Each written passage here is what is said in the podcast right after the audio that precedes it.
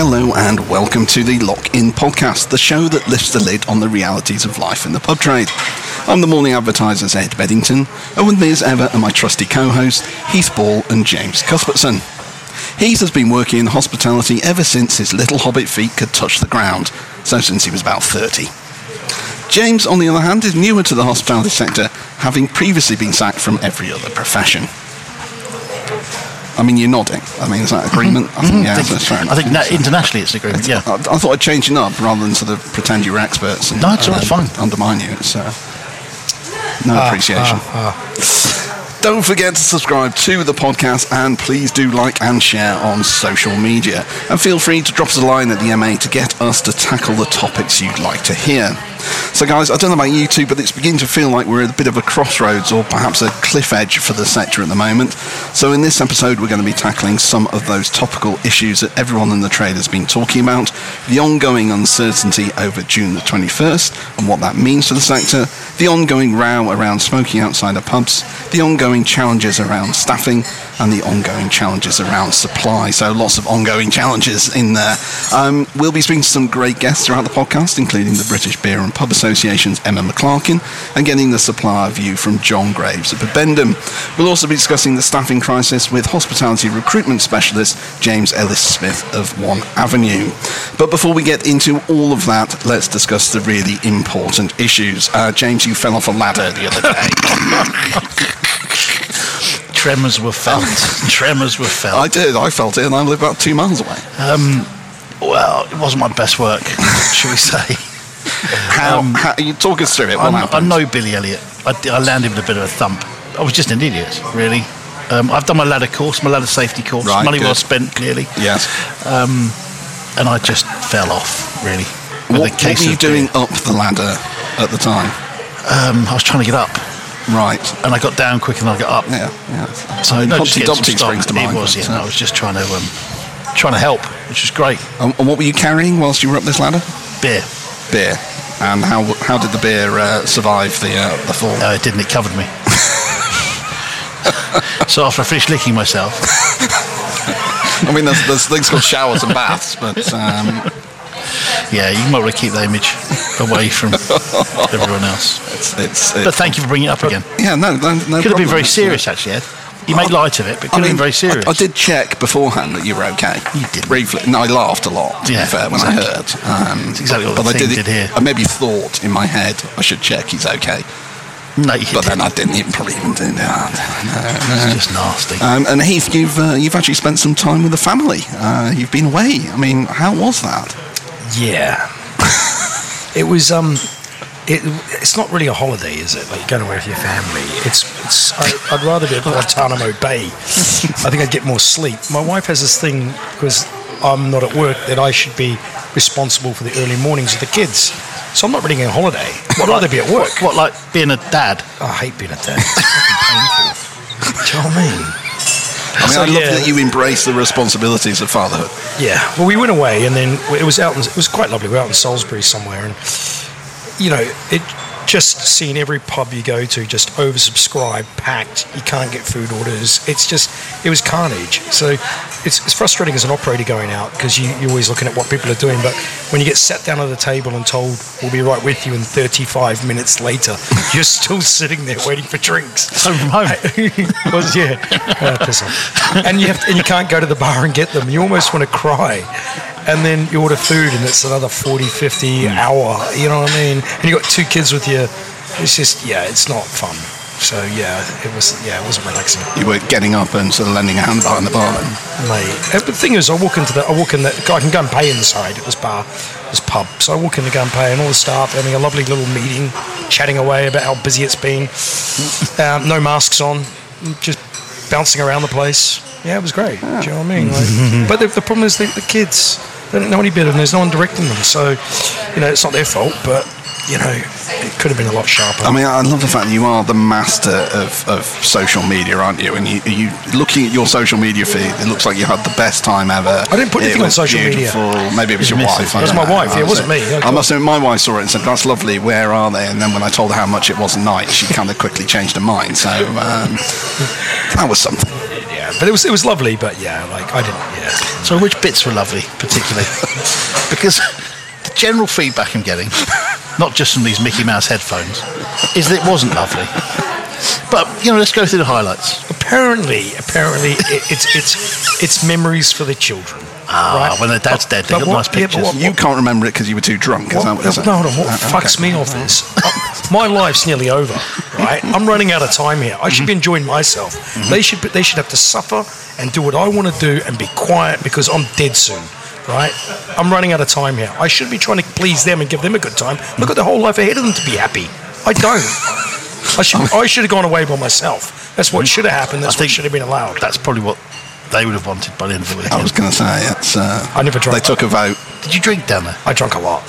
I, I was I was doing breakfast drinking. I just had enough. I couldn't do it. Sounds like the Scotland trip next month. Yeah. Well, let's uh, let's maybe draw a line and move on from that. Um, Great British Pub Awards has been launched, so I saw um, Funny I enough, thought I'd go for a shameless plug. I saw that today. Yeah, I thought we'd uh, we'd give that a shameless plug. Um, Heath, you were a past winner of that, so um, you know, is it worth entering? Oh yes. I set myself up for that, really. Wasn't Yeah, yeah, it- yeah. It's it's yeah, well worth it. God, that was years ago. That was what three years ago. Feels like a lifetime, doesn't It it? does. I had hair back then. No, I didn't. No, I've never had hair. Um, yeah, I think so. I think you know, it's gonna be interesting this year. How are you doing it? You're doing it virtually? Or are you doing it? bit of both. Bit of both. There'll be a virtual sort of uh, event and then a, a, an after party. Um, so we, we're breaking up. We'll do a segment of it and then a live event as well. Okay. So um, yeah, it's going to be hybrid. I think is the term that people are using these days. So um, Any new but, categories? Uh, we've got a dog-friendly category, which um, I'm sure you'll be delighted to see. And My dogs uh, do my head in, so no, forget that one. Children friendly. Children, if we do have family pub. Family yeah, pub, yeah. family pub. Yeah, that's one for you, Heath. Th- those who survived it through lockdown and haven't like had a breakdown, that'd be a good one. Not, not quite like that, but uh, but all the details are on the Morning Advertiser's website. So I urge you all to go there. Enter. It is it is worth. It genuinely is worth. Yeah, no, definitely. You did benefit from it. Yeah, yeah, you won. definitely. Oh, yeah, yeah. Put in your car. I thought that was with the cramp. yeah, yeah, yeah. Uh, other, Oh, other, other news. Let's move on from that as well. Other news. Um, it seems like vaccine passports appear to have been killed off. Um, are you pleased? But yeah, but like, but I was, I was watching the uh, the parliamentary TV thing with Kate Nicholls yesterday, Hmm. and watching all that going on. I was listening to the guy from the travel travel sector, and he was saying even if we had vaccine passports, they're not worldwide accepted. So th- there'd have to be a worldwide agreement on travel to have the all this, all the countries to have the same vaccine passport, Hmm. and necessarily not our NHS at one. So thank God, I think it'd just be a shit show. What was the thing you sent yesterday with the kind of restaurant with kind of inside vaccinated inside, Oh, I was in New York. outside? They had a sign: those who are vaccinated yeah, would go yeah. inside; those who weren't vaccinated had to go outside. Yeah. You know, it was in Manhattan, I think. Um, yeah, I mean, that's been the argument against it all throughout, hasn't it? That it'll create that sort of discriminatory Hmm. process. Those that, that can't have it or for, for valid reasons haven't haven't been able to get it. I'm particularly young. I know they're starting to get to younger people well, mention now. you're pregnant. Well, yeah, pregnant, you know I mean? or Like, you know, yeah. if you're if you're breastfeeding, any of these things where you know you've got a child, there's a risk that you're not not too happy about. Yeah, it's uh, It's probably a good thing. They'll, they'll try and bring it back again in the future, I suppose. But Uh, no, I think it was one of the things that would never work, and they've made us feel that we should be grateful they didn't bring it in. One of those. I don't trust this government. I think uh, you've demonstrated that many times. You'd rather be in North Korea, so um, I still haven't been invited. I, I do massive shout outs, so how much I like the food, people, the haircuts. I'd love to move there. well, no, it's that black van just driven up outside. and, and finally, I think the the one thing that we can't not Other mention. fans are available, obviously. Uh, Well, indeed, yes. Thank you for that uh, woke comment there, James. Um, the one thing that we can't avoid entirely discussing is uh, Tim Martin. This week announced that uh, he would like to see uh, EU workers allowed back into the country. He, uh, he needs to be taken out and beaten. what a plonker. Seriously. Like, just. Yeah, now, he, now it's affected his bottom line. Oh, shit. Actually, I need staff to make money. Oh, my God. And now he's having a panic? Piss off, Tim. I mean, there's, there's there's a delicious irony to it, isn't there? And I think the, the chief uh, cheerleader for, for Brexit is, is now wants migrants back in. Um, I, I reckon I'm sure he can justify it in his own way, and he will. But it, it It doesn't. It doesn't age well. That Not- comment does it really? no. Where he went, yeah. Well, it won't because if you you think if you're an Indian national, do you want to work for a guy who voted for people like you not to be in the country? Hmm. Why would you go and work for that guy? Hmm. If you knew about it, really, because you know, I don't know. We, we talked about this the other day, didn't we, about the jobs and this and working hard in this industry, and it's just so many people just aren't cut out for it. The snowflake guys just aren't interested. Mm-hmm. We're having a conversation about like naan breads and ovens and mm-hmm. 600 degree ovens, and would you have your kid put slapping the naan on the inside of the oven? No, you wouldn't. So mm-hmm. actually, you need I- I- people coming in that I will do it. I- yeah, you, you, you need expendable people that you can You need- bring in, and, no, and uh, just- it's not what you're, You, not you what you're saying. who was who was the American politician who said we should be encouraging people give give people jobs who left their lives in their home country for whatever reason, South America, Hmm. walked across Central America to get to America to get a job to raise money for a better standard of life for their family. Hmm. Those people want to work. Yeah, real the, gumption. the Home Office, that statement the Home Office put out, they said they want employers to look for British workers to train and bring a British workforce in. Shows you how detached the Home Office are. Hmm. British people, sorry guys, you don't want to wash pots. You Hmm. don't want to do the jobs. Well, we are going to talk about this later on, so that is a taster of uh, one of Heath's rants to come, I suspect. Um, we'll be talking about staffing, we'll be talking about uh, supplies, all sorts of things, but uh, for the moment, let's leave that there.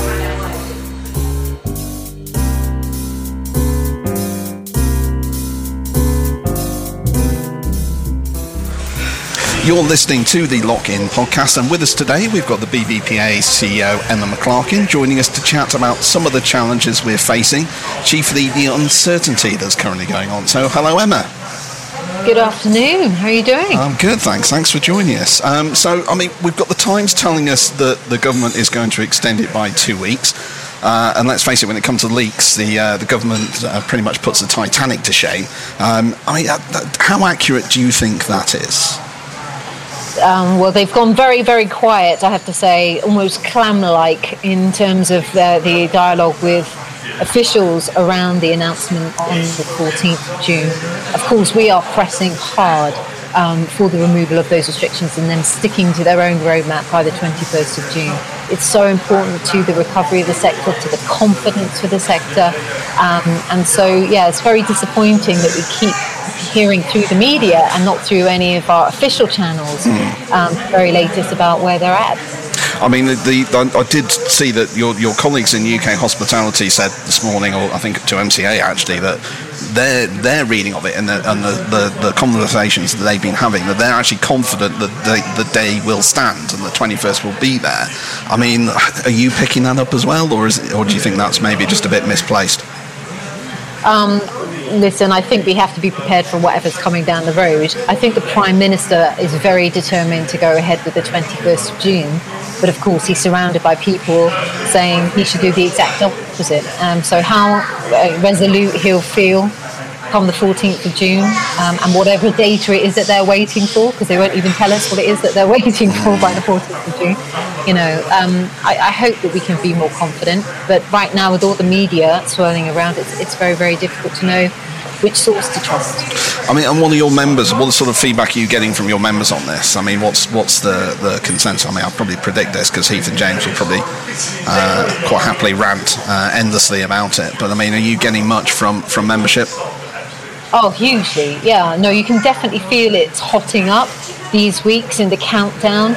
Um, our campaign, The Countdown to Freedom, uh, is going great guns with our full membership right behind us. Um, it's absolutely critical to our businesses that we get this um, removal and we stick to these dates. As I say, we're, we're trading 20% down. It's costing us that. Of course, those two weeks of the extension or probable extension would fall within the second half of the Euros, which we were hoping was going to be able to be maximised as an opportunity for us to boost our revenue um, in this very delicate period of recovery. So we'll lose even more than we ordinarily would through those, particularly those two weeks. It is a very difficult period of time, but um, you know we've got the message clear out there. Um, we've got other people like the CRG standing square behind us and saying it's time to get back to business. And um, yeah, we're just keep pushing and stay hopeful. I mean, the uncertainty isn't helping, is it? I mean, James Heath. Well, I mean, how are you finding it? I know, James, you're a little bit sort of you're you're doing all right at the moment. Mm-hmm. But I mean, how how do you feel about sort of that uncertainty and whether you're going to get back up to? honestly, it's more of a. At the minute, the biggest issues wearing the wearing a mask is probably the biggest issue just for the team, um, and you know telling customers off because they forget, which fair enough.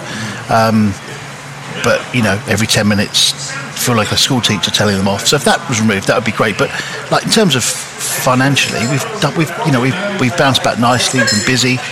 Um, it's the late night guys I feel really sorry for uh, because that's just carnage for them. You know, if, if that's any part of your business, then you must just feel exasperated. But I think for a standard pub of a decent size and with an outside area, enjoying decent trade. I mean, what about you, Heath? Yeah, sort of. Yeah, I echo that as well. I think up at the Red and Highgate, it's we're busy. We've Yeah. got more control over what's going on. We're not having to deal with large booking inquiries. It's sort of it's manageable, but it's still you're running at huge staff costs right now. Like you've got so many people doing stuff that you just don't need. You know what I mean? Um, so wage bills are higher, um, but I can't see the government dropping it anytime soon. I think we're all dreaming if they are. I mean, the, I think from even from, I, I, I guess, uh, Emma, you what are you hearing from your members in terms of sort of the, the restrictions and trade? I, I was in a pub the other day up in the northwest, and uh, it's a small community-focused uh, pub in a in a sort of just off a city centre, and he's he's feeling the pain. I mean, he's he's not had the customers come back. Um, he's struggling. He's having to adapt his opening hours just to you know cover his costs and things like that. It's it's not easy, and uh, yes, I think for certain operators, you know, you've bounced back and you're you're busy, but for others, Well, we at the you know, if your at the- customers well, are the Wenlock, we opened that. That's Yeah. our real ale pub in Hoxton.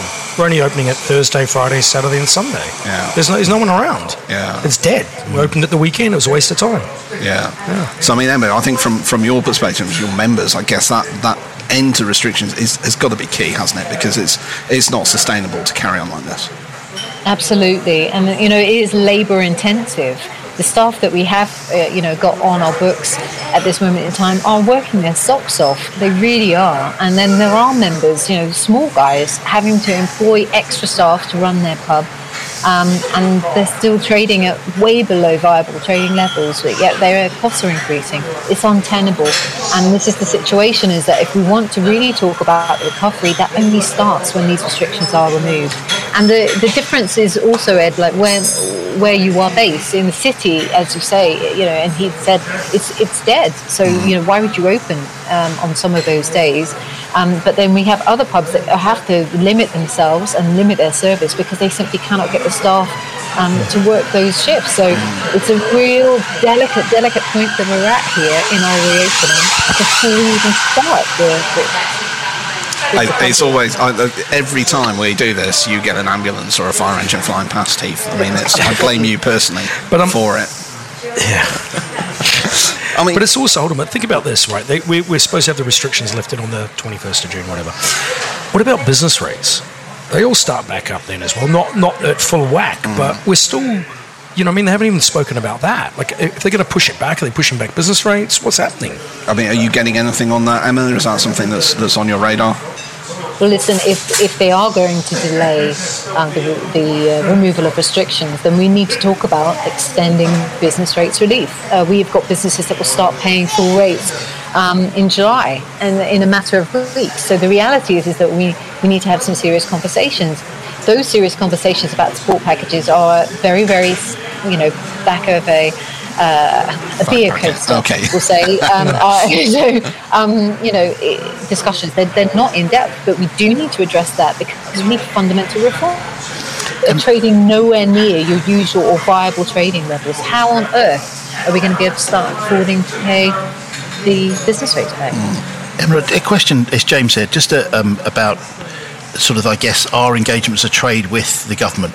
The last um, restrictions that came in to uh, stop us selling uh, takeaway beer, for example, takeaway alcohol, seemed to be a direct attack on the pubs. Do you think we've been affected and been listened to, or is the government out of touch with the industry? I think that it is um, started to reduce its consultation, and we saw that happen dramatically last autumn. And it's going to make huge fundamental errors if it doesn't have full consultation with industry.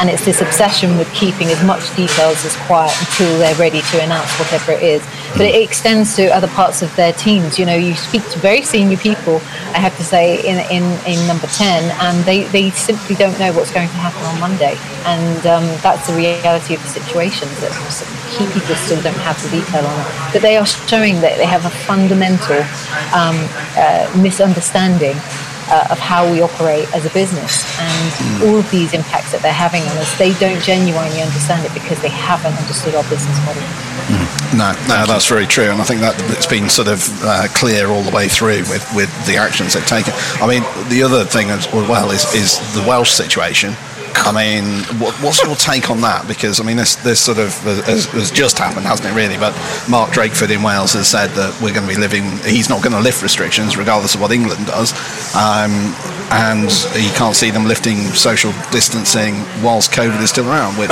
I mean, as far as we can tell, that's pretty much for the rest of our lives. Then, is it not? Um, what, what yeah. what's your take on that? I mean, your members. I mean, you've got members in Wales. They must be we have the Welsh Beer and Pub Association, and uh, you know we're trying to strengthen our voice there as well. But the reality is, is that it seems to be a competition in our devolved administrations as to who can be the most cautious, mm. um, or uh, who can, you know, dislike alcohol the most between them. Frankly, um, it, it is enormously frustrating, um, and to, to, to to say that based on nothing, you know, based on what, um, it, it is hugely damaging to the economy. And, and poor Wales you know, if they, they, they seem to undermine the, the contribution that hospitality makes to their tourism offer. Mm-hmm. Um, and that, you know, they really depend heavily on tourism. And if they cannot get some of that this season back, um, by having the offer of hospitality on the doorstep, then, you know, there'll really be you know, tying themselves up economically for a very long period of time. But as I say, it seems to be a competition who can flex their independent administration muscles the yeah, greatest. And that's something that we've found through the pandemic. We're going to have to focus on um, our engagement with the devolved administration far greater. So it's it's almost yeah to, to put it vulgar, it's become a bit of a pissing contest, hasn't it, between uh, between those guys, which. Uh, it's, it's infuriating. If we don't get the restrictions, if we don't get that 21st date and they push it back, I mean, what what are you guys asking for to, to help keep the trade uh, going and afloat? Yeah, well, we absolutely have already asked them for an extension on the, the business rates relief and uh, and that taper, taking away of that taper, so that we can benefit from longer. Let's not forget we still have 2,300 pubs that haven't been able to close, open their doors um, since they closed uh, because they cannot fulfil the mitigation uh, of social distancing. Uh, many of those in our city centres and in, and in London where I am today. And, uh, you know, they need to keep supplying people with support funds to keep keep ticking over in the background if they're not even able to open their doors. Those restart grants have, have long gone. Yes, yeah. I'm, I'm conscious of time. Um, we haven't touched on it yet, but let, us quickly talk about the, the various kind of restrictions that seem to be coming in around smoking. Um, I mean, what what the hell's going on? I mean, it, it, is it that they thought that things aren't hard enough for pubs at the moment, and they thought, you know what, let's find another way to really just piss them off a little bit more? Uh, what, what's happening? I think everybody is using this moment and their little bit of power that they've maybe been given more to to to make these decisions at some more local levels. Everyone's using this moment to, to flex those muscles, but it's absolutely the wrong time to be layering this on an industry that is on its knees. Um, and we've asked the government to say, you know, they're looking at a hospitality strategy, and we've said, well, great, do a whole period of uh, deregulation and do not layer on any new legislation whatsoever or regulation that's going to Im- have a negative impact on our industry. But you know, people are seeming to make very, very bizarre decisions using this moment of time um, to, to get things by stealth, and we have to push back on it. And you know, it should be a choice of a venue if they choose to do so. It should not be mandated, and particularly not mandated at this moment in time. So, yeah, we're very, very disappointed to see that being introduced. And I guess the question as well is who's going to police it? Because if it's outside the pub, you know, we've already got the problems with, with being sort of short of staff, um, people not, not necessarily being able to control everything that's going on. Um, like, who, whose job is it to, to, to stop people smoking outside your pub, Heath? They'll find a way. Trust me, the council will find a way. We just get honestly, it's too much. But like when we had that conversation with Kate Nicholls, she told me to be mean, stop so parochial. Do you know what I mean? Like, how can you not get upset with this? We're It- getting it does, attacked. It does feel targeted. It does feel like it's, it's, it's target an attack. They, if they don't like pubs in this country, put your hand up and say, we don't want pubs anymore. We want a European drinking culture. We want everybody to sit down. We want them to eat. We want them to behave themselves. Say that then. At least we know where we are. Because it is where we're heading, isn't it? I Oh, mean, we're totally. already finding that our business has changed massively in the last year, haven't we? Yeah, it the- is a sit down. Use uh, COVID as a perfect yeah. cover Yeah. to ref, you know change the way British drinking culture is. You It's like the customers sitting down though, James. Hmm? You like the customers sitting I Well, do those big because I'm the same yeah. height. No, it has worked. It's been it's been good for business, and it's allowed you to control the business. Yeah, but it's not good for right. all our businesses. No, no, no, no. That's the problem. With our drink-led pubs, you know, wet-led pubs. You, You need the want- choice. You need people choice. standing up drinking. Yeah. You know, I think uh, just I'm disgusted in the government's behaviour. Well, I think let's uh, let's park that one there for now. But uh, Emma, thank you very much for that. Some really good thoughts there. Thank you.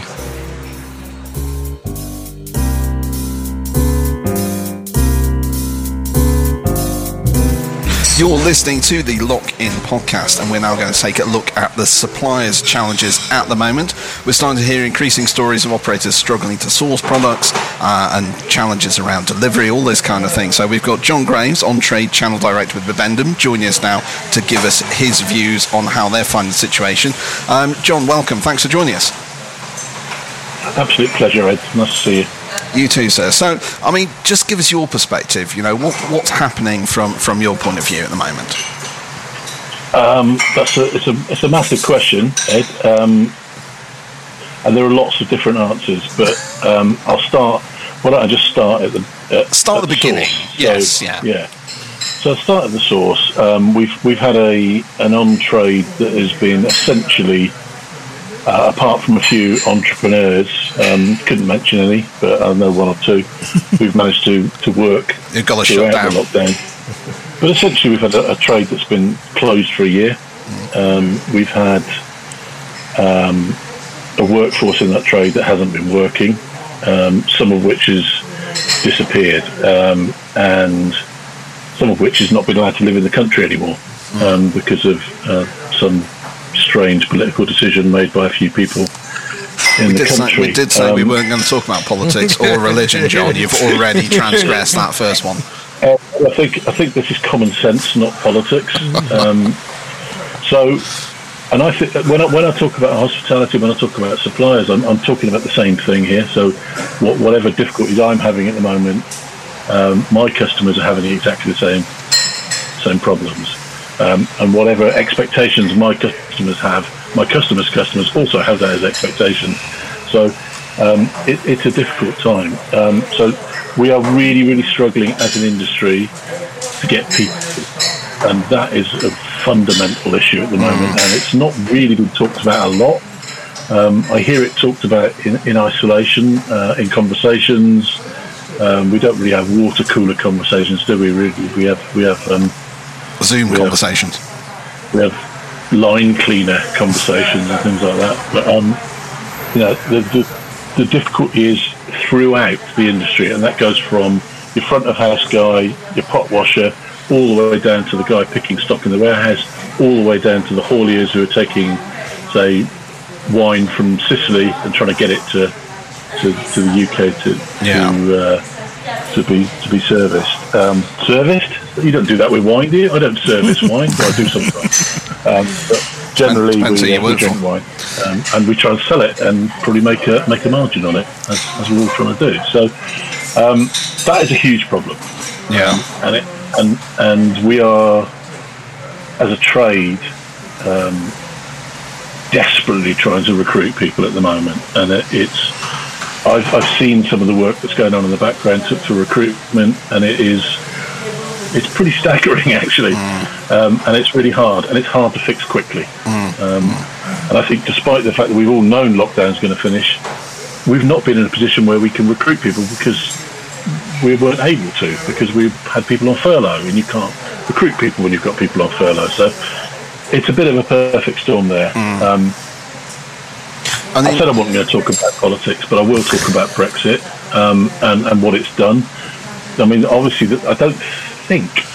I mean, I think the, the hospitality industry, as as in the operators, saw the problem coming um, with with not being able to get front of house staff, chefs, bar Well, staff. Tim things like that. Martin didn't. Uh, no, Tim Martin. Well, Tim Martin probably couldn't see further than his. I knew he swore then. Is um, and he's a great Never customer of holds- ours. so I holds really like him. Yeah, he's a Um, fucker. but but you know, a lot he didn't see it coming. I think people people that I know in the industry saw it coming. What I didn't see coming was the, was the knock on effect, and the knock on effect trying to get warehouse people, drivers, Right, this yeah. sort of thing. I, I didn't see that coming. Um, what I did see coming, and we knew about, was how difficult it was going to be to get stock into the country. So. I mean, no no business in the trade worth its salt would have spent a fortune buying stock in February this year, when we had no idea what was going to happen. You know, infection rates were up up in the fifty thousand a day. You know, were you going to go and order a load of stock from Italy then?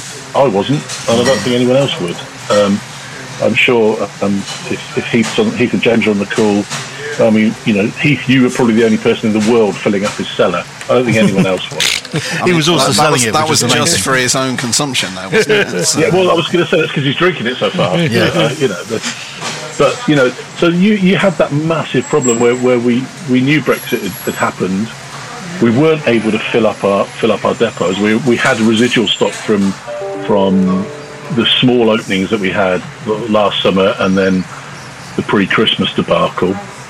But that it was residual stock, and we've had to scramble to get stock into into the warehouses, and it is taking forever. Um, I was chatting with some some a rosé producer the other day who has had nine failures in a row from hauliers trying to get his stock into the UK. Now, you can you imagine the you know, if there's one person getting nine failures in a row, that's mm-hmm. that's nine days in a row. He was there with his stock ready to go. It didn't arrive. Right. So every time that happens, then up the chain goes another big problem. You know, Yes, so yeah. it doesn't come to the distributor, it doesn't go to the warehouse, doesn't go to the restaurant, and the customer doesn't have it on their on their table. So So, so let's bring in just a let's bring in James and bit. James and Heath on this. Then, I mean, are, are you Yeah. starting to, to find this? Is it? Are you struggling to, to get product? I, I think I think we're very fortunate. Well, I'm very fortunate of years of building um, relationships. I've been a sole supplier for our businesses, and I'm quite lucky. I know who to call, and I can speak direct with uh, suppliers, um, and I can hustle about. And we also have the advantage we don't use a laminated, boring menu. We we print daily on A4, and we can adapt and change our menu to suit what's in the stock. So, you know, we're not we're not bound by some big you know, like, oh, God, I've got 50,000 menus that have been printed, all Yeah. laminated, that we can't adapt. So we can move quick on our feet. And I think that's that's worked to our advantage. And if John doesn't have a certain product, a certain Malbec, for example, we just change the Malbec. But you're, you're finding the, the, the challenge is, is finding certain products. It's still there. Yeah, there's there's obviously I think you know John said some products aren't getting to the country, so hmm. all we're doing is just whatever they've got next, and we're just picking that up and then rolling with that, and we just keep on rolling with the bunches. Yeah. And I think yeah, there's, there's but it's not just them. It's my, I'm speaking to my fish supplier down in Cornwall. They can't take on any more business. They're struggling to keep up demand. No one's on holiday, and everyone's on holiday in the UK, so everyone's stretched. Um, and no one can keep up. Like I just think, in a cust- and the problem is customers don't care. They want a good time. They want it now, and they want their bottle of rosé on the table. Yes. So Yeah. it's hard. So we've got, I mean, it's almost Yeah. a, a tsunami of, of, of problems at the moment, isn't it? We've got sort of restrictions on on stuff coming into the country, and we've got huge, huge internal demand that, that probably wouldn't be there normally because Of people would have buggered off to Portugal mm. or Tenerife or Yeah. whatever, and, and they're here now. So Yeah. But as John said, none of us were working in the futures market there because everyone was just trying to survive and you know not mm. spend money. yeah. yeah. I mean, Yeah, and what, I've, I've got to say, from so can I just say, guys, from, hmm. from my point of view, and, I, and I, I know I'm not supposed to talk about my my business on this, and quite rightly, but I will say that I mean we were we were amazingly looked after by our business over, over lockdown and under furlough, and I think you know we're we're going to pay that back to them, hmm. but. You know, and I think a lot, you know, it's it's pretty apparent the people that looked after their staff under furlough. I know, I know Heath and, and James did, um, and, and, I, and you can see that now. When I when I went up to Heath's place the other day, when I had about thirty seconds to spare in my life of misery, um, I uh, I was amazed to see the same faces. It was absolutely brilliant. You know, the same faces that I that I saw eighteen months ago, or however long ago it was. I saw them. So, um, I mean- last. John, what what um, what are the solutions then from, from your perspective? What what should uh, Right, well, what should I- operators be thinking? I mean, Heath, you came up with a good one there, being a bit more flexible around uh, your offer, maybe be, perhaps being vague on your menus. I think that was the, the, the gist I got from that. I was see. Just, Just- red wine as Yeah, but opposed you, to but you naming just it. if you if you, if you if you print Red, your menu and pink. yourself, if you print your menu yourself, you can, and you can print it daily. You adapt, Yeah. and that's just easier. But if you if you go and you know if you It's like not the solution for everyone, but yeah, but then just you know I'm sure you can do a workaround. Yeah. here's today's menu. You know, I I think I think he's he's hit a really good point here. You know, and, and I wish um, that more people had his business model that they could do. But you know, we have we have outside of the sort of what I would call quality casual dining that Heath and James do, there is a, a more a more mainstream um, channel below that. And I'm not saying below as in it's not as good. I'm just saying it, it caters for a different group different market, yeah. and and and and they, you know, these people do have to be quite consistent with their offer. Um, they, they might, you know, we, we, we work really hard with people like he's training their staff. Now we, we're not always able to do that with everybody, and staff aren't brilliantly trained always. So if you don't have a, it's it's great when you've got a patron like like Keith who can turn up and go, hey, try this, it's great, don't worry about it, trust me, and they will trust him. Whereas you know, if, if you've got a young kid, 18 years old, going, uh, I know we're out of stock of that. That uh, how do you pronounce it? Malbec. You know, and it's like you know you're asking people to do do the impossible. So, but I think the best thing that, at the moment is is really uh, uh, an understanding from the trade that there is a problem that that it, that it is difficult for everybody, and and really an attempt to work together on this.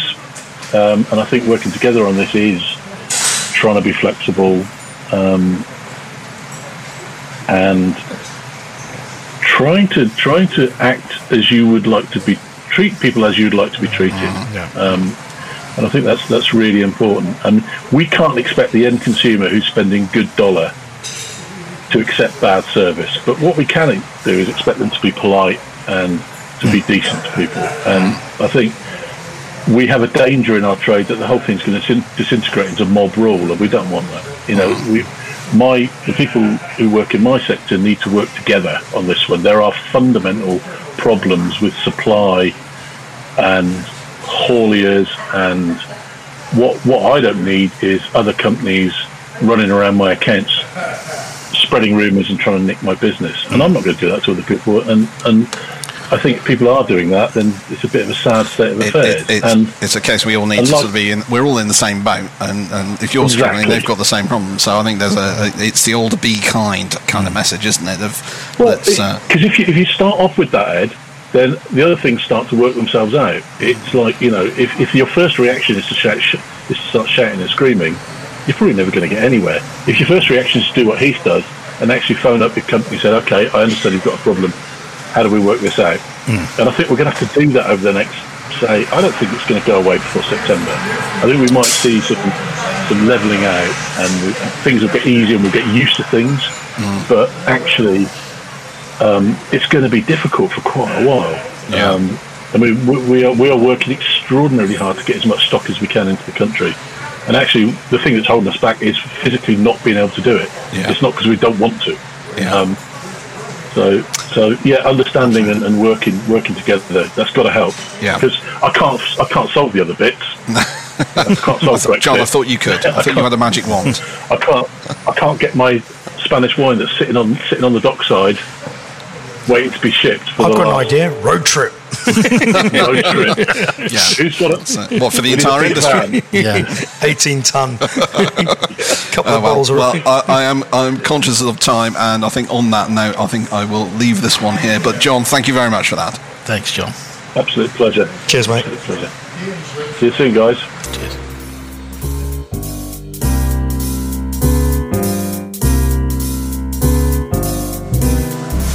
This is the Lock In podcast for myself, Ed Bedington, Heath Ball, and James Cuthbertson. We're now going to discuss one of the biggest challenges facing the sector at the moment staffing. With us for this session is James Ellis Smith from Hospitality Recruitment Specialist One Avenue. James, thanks for joining us. You're very welcome. Um, I mean, it, it's all a bit of a mess at the moment, isn't it? We've uh, we've got the perfect tsunami of trouble, people moving on, less overseas workers due to COVID and Brexit, and perhaps some chickens coming home to roost as well, which I think uh, Heath you have touched on recently uh, many times. So, I mean, James, just from a recruitment perspective, how are you seeing things at the moment? Yeah, I, I think it's probably the the toughest market for for my clients that it's pretty much ever been. Um, I think that you know there's there's things that, I, uh, that we can all be doing better, but uh, you know the, the dropout from people taking other positions while being on furlough and not coming back to the industry has been massive, especially in the more junior side of things. Um, the position on people when they've been taking furlough, gone back to Europe and decided not to come back to the UK. Another massive, yeah, massive part of it. Um, so, and then you know where people do have the need, it's very hard to get management or get anybody to leave a job to go and work for a new job because they're in, in a stable position. So it Yeah. is a challenge. Yeah. But I think that you know your clients got to have a megahorn about what they what they're good at. Yes. They've got to get that out. Yeah. I mean, what, what advice are you giving to people at the moment then when it when it comes to to attracting staff? It's it's all about um, ensuring that they're communicating when we get a, when we get a candidate across to them.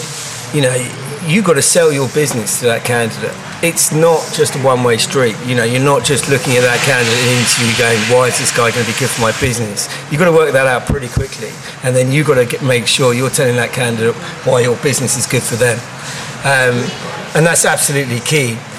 Uh, What we're finding is, you know, if you can get your staff to put stuff on your on your own website about why they're enjoying working there, you know what what's the culture like within your business, more more from them than the management, then that's going to really help you. Just be an open book.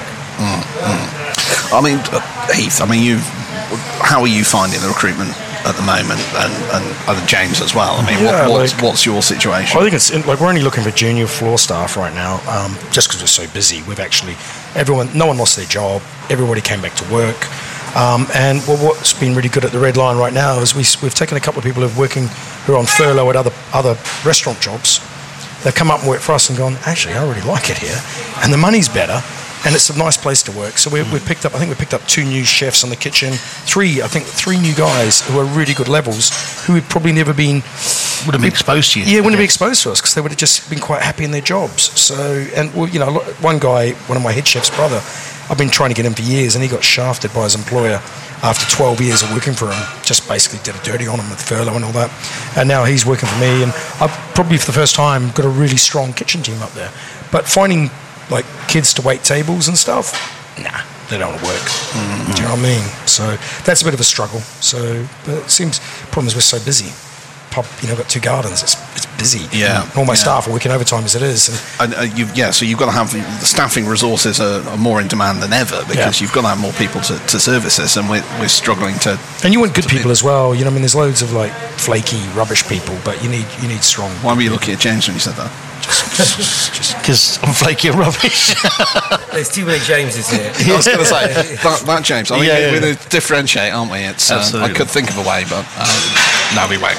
Um, I mean, James, what about you? I mean, how are you uh, finding things? Same as Heath, really. But we, we're quite lucky around here on reputation. We've, we've p- had people come to us from other employers again um, around about that have been yeah, not looked after in the last year and have heard about what we've done and how we've treated people and have instantly came in here and found out that it's absolutely right. They, they're paid well. Well, we also well. advertise when we say, we, you know, we say on our advertisement that no one lost their job during furlough. Yeah. Everybody's been kept on. Do you know what I mean? Put on the advert.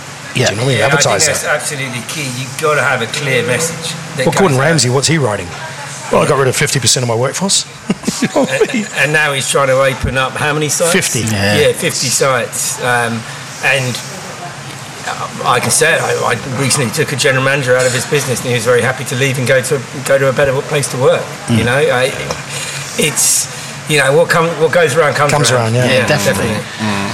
Uh, yeah. I think that the other thing that, that we've got to talk about is is the opportunity for a career. You know, mm. I think that it's abs- it's so important that people understand you can start as a waiter and within a year and a half you can be earning 30 grand, 40 grand, mm. mm. Yes. potentially, you know. Mm. And, and there's very few, you go and work in an office, you're not going to get that kind of No, quick, not- you not know, that express, pre-acceleration, yeah. Yeah. Well, I mean, you guys have a great story, don't you? With, with Lydia, the GM here, Yeah, starting yeah. off as a KP. 16 KP. She's now 20, nearly 21. She's 21, though. No, no, just just about this year. She's only 20. She's 20, yeah. And she's earning, what's she earning now? What's she earning now? Probably takes about 40, 45 grand a year. 40 grand? Yeah, you see, that's absolutely fantastic, and it's and it's getting that message out there, mm. not to people that just work in hospitality, not to people that just on your your group within LinkedIn. Mm. They're getting it further out there, so Yes. people mm. understand that listen, this is a great career, and you can earn a lot of money very quickly. Well, I've got a guy who works for me at the Red Lion. He worked there part time, and then he went off and did. He's uh, he makes shoes, posh shoes, you know, made to measure. He was doing that for years, and he makes more money working as a barman at my place than he does making five band, five grand shoes. yeah, Do you know what I mean? and, and, and what's he enjoying more? Being a barman. Yeah, Making exactly. know what I mean? No, that's all right. So. Yeah, but he's more flexible in his time and stuff. And I think that, that we've got to change the perception of what it is in this country. And I think Well, that, that, that's the other thing. I know you, you wrote something for us, or James, or one of you wrote something for me on, on this in terms of that kind of attitude of, you know, this is a this is a career. This is something that's Yeah, not just a transient. I mean, and, and as I said at the start, you know, is this a sense that the, the chickens are coming home to roost or mm. something? because we've not really treated people particularly well. There are so many bad employers in our sector still, and you get the likes of Keith Knowles. Uh, you know, and everyone's very, you know, wants to talk about and does very well in his business at retention and training and all that stuff. There are some really good examples, but the problem is that still the majority of the operators see staff as transient. Why would I invest in them? They're going to be here today, gone tomorrow.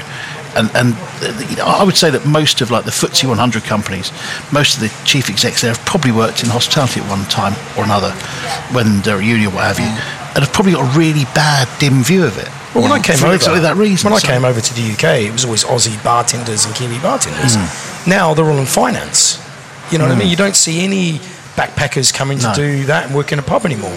They've all there's sort of like there's a different level of change in the way it's it's worked out. It, it- yeah, it's definitely a cultural thing in this country. I, rem- I remember my mum when I, when I started working at Ask, I, I was a part-time job while I was going for uh, jobs in the city, funny enough. And but I loved it. And uh, yeah, mum, you can't do that. Yeah. You know, what are you doing? And then There's that mum test, though, isn't it? And it was always that way. I remember my, my younger brother was probably the most academic out of uh, out of the four of us. And, It's just the one who collects Star Wars characters. No, it's different. Um, yeah, he, he does other things. We won't talk about that. But he um, he was sort of he was at university, he wanted to do astrophysics and all the rest of it. And he came home to my mum and said he wanted to be a chef, and she was absolutely horrified. Yeah. Um, It was the last thing she would have wanted him to do, and it was always that that sort of mum test of going, you know, when you can turn around and say to mum, "Oh, I'm going to go into hospitality," and they go, "Brilliant, that's that's great." Yeah, We've not just not hit that though. Imagine when you said journalist. Oh, I know. She was. Can you forget that look? Devastated. That look of absolutely. absolute- Actually, to be fair, Yeah. she was probably it was probably a step up from what she was expecting for me. So uh, That's true. Yeah, I that's said I was, true. I was going to follow in uh, James Cuthbertson's footsteps and uh, Get fired from everywhere. Did you, did you see this Twitter backlash the other day? Did, did you read that with Fred? And the, and the yeah, guy's comment. yeah, yeah. That Fred, that he, yeah. Uh, talk us through it, Heath. Well, so Fred put up and he was talking about It's Fred Sirieix, What- by the way, yeah, just to- yeah, talking about hospitality, and he said the reason that people don't work, and he gave it a big explanation about the whole thing. And this guy charges in and goes, "Let's be honest here, Fred. Hospitality is a second or third choice job for people who never got their chance, acting like a high skilled job, delivering a bit of dinner to the table." And then obviously that just kicked off. And then that's why I saw a lot of people on Twitter talking about, you know, I started as a glass collector and now I run, you know, Oakman Inns guy, mm. Peter, Yeah. and all these people talking about their career and progression. Because, but the problem is, a lot of people look down at hospitality and they look down at you like that. Well, They yeah, that but attitude. look at the way they talk to you. Oh, I mean, yeah. Well, we talk to him like that as well. To be fair. But I, I've got some well-held customers in Highgate, and I had this guy once, and comes in, he says, "Can I get a table?" I said, "Sorry, sir, we're fully booked." And he went, "What about that one?" I hate playing. What about that game? But I said, "Oh, "Fully booked, fully booked, fully booked." And then I said, "Sir, we're fully booked." And he looked me up. And I was in jeans and a t-shirt.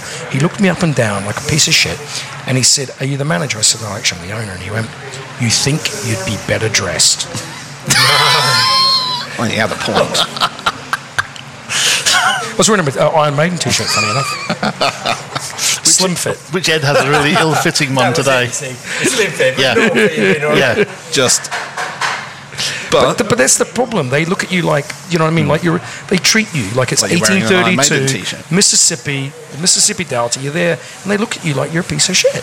Yeah. It's just not, you know, and that's the problem. We need to change that in this country. But it, yeah, but that, the only way you change that is by getting the stories out there and not just within our own community. And the problem is, the biggest problem we have right now, everyone's broadcasting it. Like, To "Oh, ourselves." Yeah. We're just broadcasting. yeah, well, we- we're doing it right now, and this is this is the tragedy of it. You know, we we say this regularly, don't we? You know, But that's why Joe Rogan's asked to come back next week. I We're on the don't Joe know. Rogan. You keep bringing this person up. I have no That's idea. why we're on the Joe Rogan show next So, week. We're going there. We're going to talk about it. We're going to go to Texas.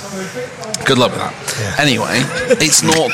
It, it, there is that element, but what can we do then? How can we? How can we we, need get more this success. Like, message out? James said, we need more success stories. The- the- we need a, But you we have success stories. we have, but we need, but we, there's- we there's need mainstream media to report on the success stories. Hundred percent, and and right now we probably have more mainstream media than we've ever had Yeah, yeah, about yeah. staffing, right? Yeah. Yeah. But how often are you hearing that person, you know, whether it's Kate Nicholls or Hmm. whatever? And, and don't get me wrong, she's done an amazing job, but like. Mm, Yeah, but how often do you hear her telling people that story about No, you those don't, success ever. stories? Ever. Ever, ever, ever hear it. There was and, a- the own, and that, there was a- the biggest opportunity we've ever had. about 10 years ago, I think I sat on a group. It's called the Perceptions Group. And it was Kate Nicholls, it was Nick Bish, it was a bunch of kind of industry, you know, opinion leaders. And the idea was to, to try What, and were, you, were you taking notes? Yeah, yeah, and I was, ju- I was doing I was teas, gonna say, teas and coffees actually, Yeah. Right, okay, which yeah. I, that's something you got fired for. Um, but um, the idea was that, that, every company would pay a percentage into this pot, and the pot would be used to change perception. And of course, it didn't get off the ground because everyone's got different agendas, and as we have with our hospitality, you know, our, our um, associations, no one really works together. No one really wants to work together. They all have their own agenda and the thing they're doing. And truthfully, it's you know, it's just um, it, it is frustrating because you said we don't we don't have the story. We do have the stories because I mean it's like any mean, any industry can do this, can't they? I mean whether it's you know a greengrocer, you know all these kind of things. You can go. You know, if you're an entrepreneur, you're an entrepreneur. When whatever sector you work in, you know you can start out. You can go work behind the bar, wash pots, collect glasses, whatever. Work your way up into a position where actually you know what you end up running an empire of eighty odd pubs. You know, or do a Tim Martin, all these kind of things, and, and then turn around and say everyone should come back from Europe to work for me. But that's we'll get into that. But I mean, it, there is that.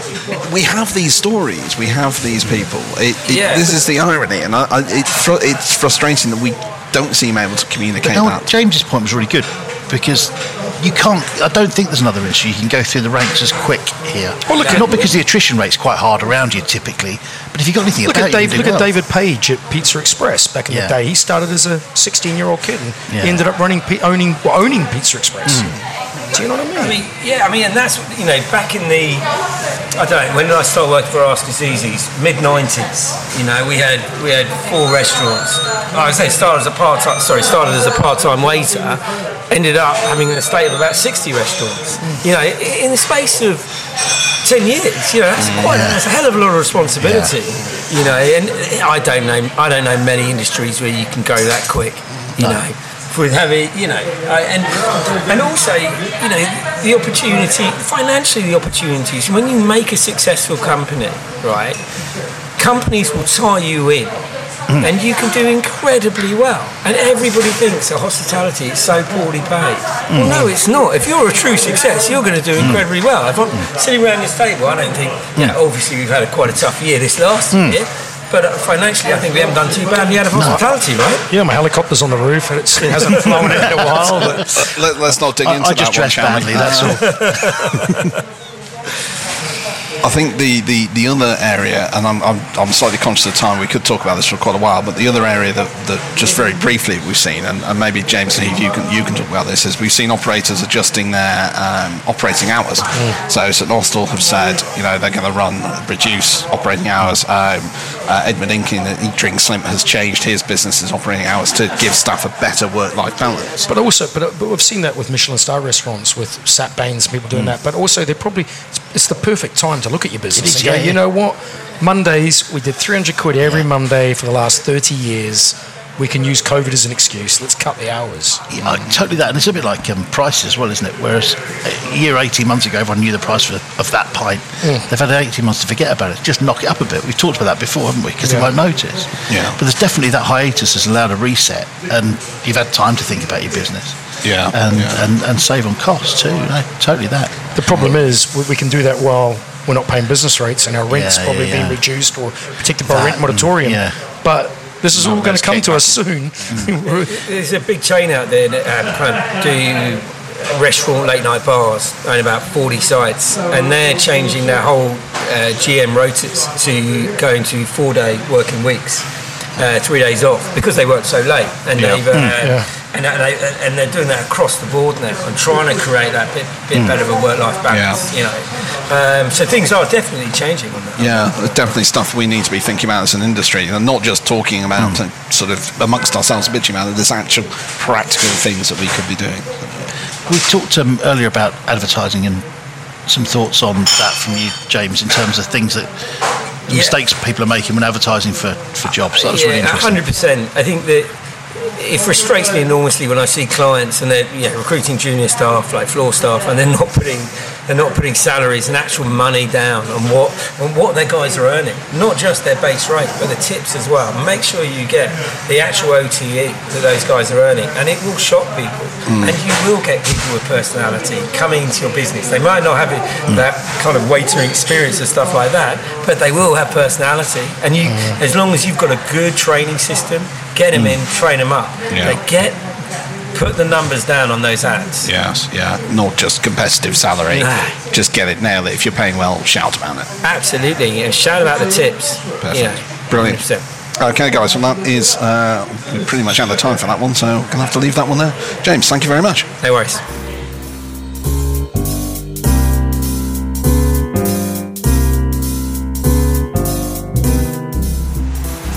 You're listening to the Lock In podcast, and we are at the end of this week's episode. So, a lot of stuff we've discussed in uh, in this week's session. I think um, lots of challenges we're facing. I mean, last thoughts, guys. What's um, what are we thinking? I think Emma was good. I think um, she's a good voice for the industry.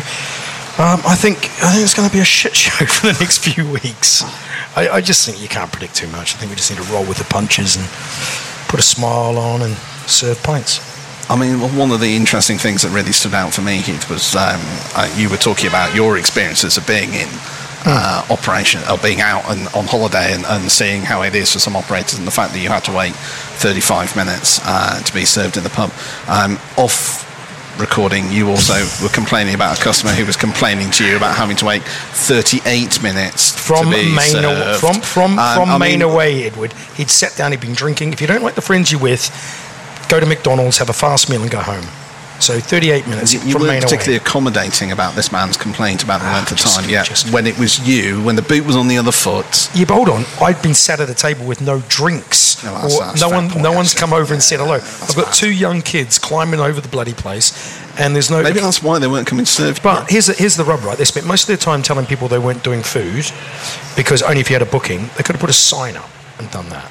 Do you know what I mean? Like, the, I don't know. I think the whole industry's stretched. If everybody's going to holiday this year in the country, I think I'd hate to be on the coast of England trying to, you know, when I went, we were at a meeting the other day down in Brighton. It was like being on the beaches of Faliraki. It was just, it was. It is heaving, isn't it? I think everyone's feeling it's that, it's that sort of perfect storm of lots of people. No one can go anywhere, so they're staying local or they're holidaying. And I mean, it's, it's, it's tough, isn't it? Hmm. It's awful. I thought, no, I thought just on your, your question, I think Emma was, was great and finally got some admission and, and answered a straight question about the government not really having a, an understanding of the industry, and the trade. And I think James's points about recruitment were great about, you know, show me the money. Yeah. It's a competitive industry out there. And, um, you know, what you're going to what you're going to earn, what are the conditions, and sell Yeah. yourself because that's always been a thing I've said that interviews are a two way street, and for too long it's been employers just looking at potential employees to think are you good enough, and Yeah. not giving any thought to whether they might want to work for you or not. Yeah. Um, so that has changed, been changed for the good. Yeah, and uh, John was surprisingly uh, coherent then. For a guy who drinks sherry at midday, I think so. Yeah, Midday? ah, 11 a.m. I was going to say. I Midday somewhere. But it's but it's but you know what I mean. I think you know I mean obviously, eh, but it, it, the whole sup- like we were talking about the supply chain. It's not it's not just them. It's everything. It- you can't. You were out the other day walking around Haywards Heath trying to find lemonade. Lemonade. And, he, and the guy said, Are you from a bar? And I was like, Yeah. He said, All the bars trying to buy lemonade at the minute because they're not getting any lemonade. I was like, right, okay. Really? Nothing's Jeez. coming into the you know like John said. It's just you can buy the stuff. You just got to get into the country. And Yeah. you know if your driver gets stuck here for whatever reason, it's no point. You know? You wonder about you know perishables as well. You know, when you're trying to get stuff in. If you were bringing perishables into the country, knowing that you'd have a problem or not a return route back out, which is the way where they make the money, right? They come Yeah. in with a full load and you need to take it back. Why would you take the chance? Yeah. But even So- when I was speaking of um, flying fish that we use down in Cornwall, they're, they're, they're, they're not taking on any new customers. They're, they're really stretched getting fish in, and every fishmonger I'm speaking to is having real trouble with fish. Yeah. And, you know, for so long it's all gone abroad and all that. Now we're eating it, and, you know, now it's a good time to be buying British lobsters, all sorts. But um, I think I think it's going to be, like, they're going to definitely push back that. I can't see them opening the 21st. Is that the prediction? Oh, Delay? Well, you were, yeah. I was like- going to say, who's winning the bet on that one? I'm winning the did bet so actually have far. a bet. Um, I'd almost take. I'd almost cash out at half. The, I'd almost give him half now. I've looked at the You price. I've looked at the You're price of losing Quintarelli confidence. Amarone. The current vintage is coming in at 290 quid a bottle, James. Okay. Well, what vintage we agree on? 04.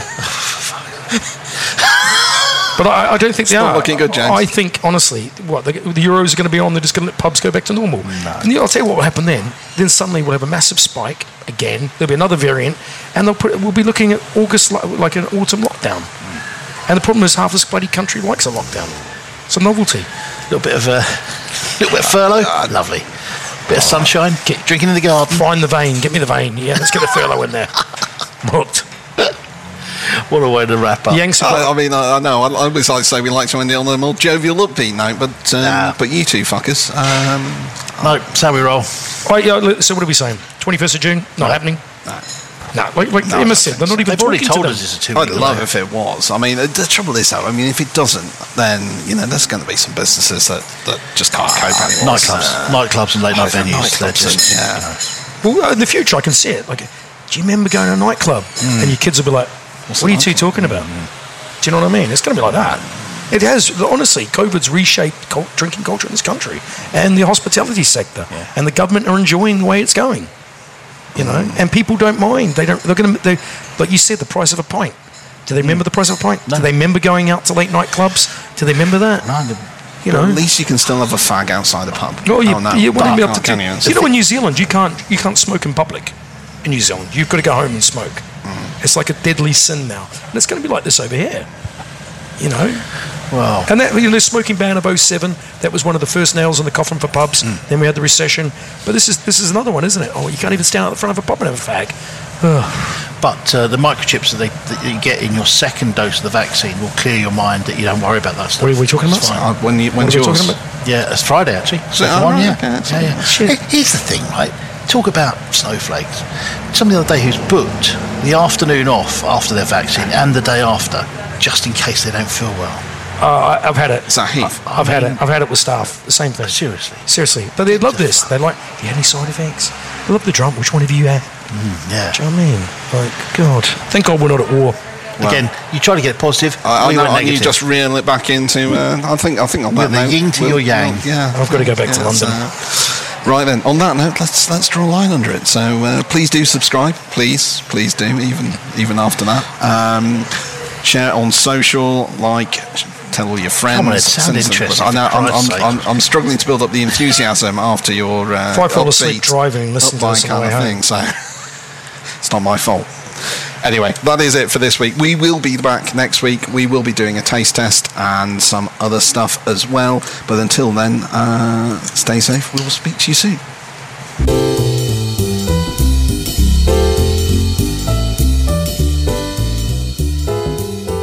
This is Start doing absolute. This is introducing uh, John Graves of Bibendum on though. I don't, the I don't think ukulele. it'll play, will it? Yeah, go on. Will it play? Yeah. Go for it. Oh, hang on a minute. Give me, give me a couple of seconds. I'll find, I'll find something to play. We'll, we'll fill for you. We'll fill for you. Uh, James, what's your favourite ukulele song? um, silence There's only golden. one ukulele song. When I'm cleaning windows, surely. Yeah. Exactly. Exactly. It goes something like this. Let's see if you can hear it. Okay. You might not be able to hear it, but And then you're like, Oh, sh- yeah. He's a fucker. He's put it down there and he's playing this on the thingy. I know exactly what he's doing. John's a musician. See, can you hear that? We could Yeah, hear that was brilliant. So, yeah, I mean, you are basically the uh, Lewis's answer to George Formby. Jesus Christ. Well, what can I say? High praise indeed, I think. Right, I'm going to stop recording now.